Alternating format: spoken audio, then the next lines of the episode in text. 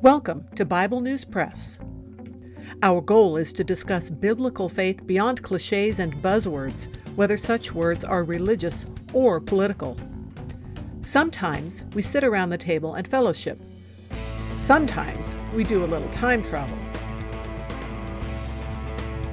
It is all part of our journey with our Abba Father, who has given us the key to life. We do it with Jesus, and we do it together. Welcome. Hello, I'm Laura.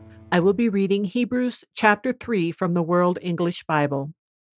Therefore, holy brothers, partakers of a heavenly calling, consider the apostle and high priest of our confession, Jesus, who was faithful to him who appointed him, as also Moses was in all his house.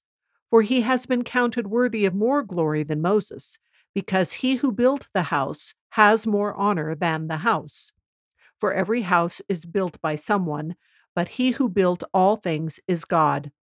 Moses indeed was faithful in all his house as a servant, for a testimony of those things which were afterward to be spoken. But Christ is faithful as a son over his house. We are his house if we hold fast our confidence and the glorying of our hope firm to the end.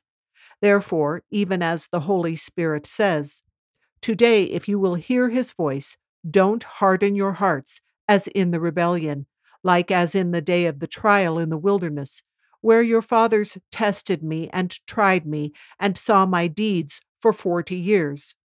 Therefore I was displeased with that generation and said, they always err in their heart, but they didn't know my ways. As I swore in my wrath, they will not enter into my rest.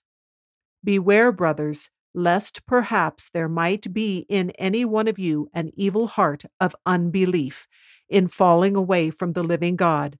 But exhort one another day by day, so long as it is called today, lest any one of you be hardened by the deceitfulness of sin. For we have become partakers of Christ if we hold the beginning of our confidence firm to the end. While it is said, today if you will hear his voice, don't harden your hearts, as in the rebellion. For who, when they heard, rebelled?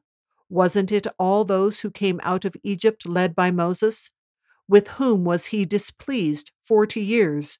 Wasn't it with those who sinned, whose bodies fell in the wilderness? To whom did he swear that they wouldn't enter into his rest, but to those who were disobedient? We see that they weren't able to enter in because of unbelief. That is the Bible News Press segment for today, but not the end of our journey.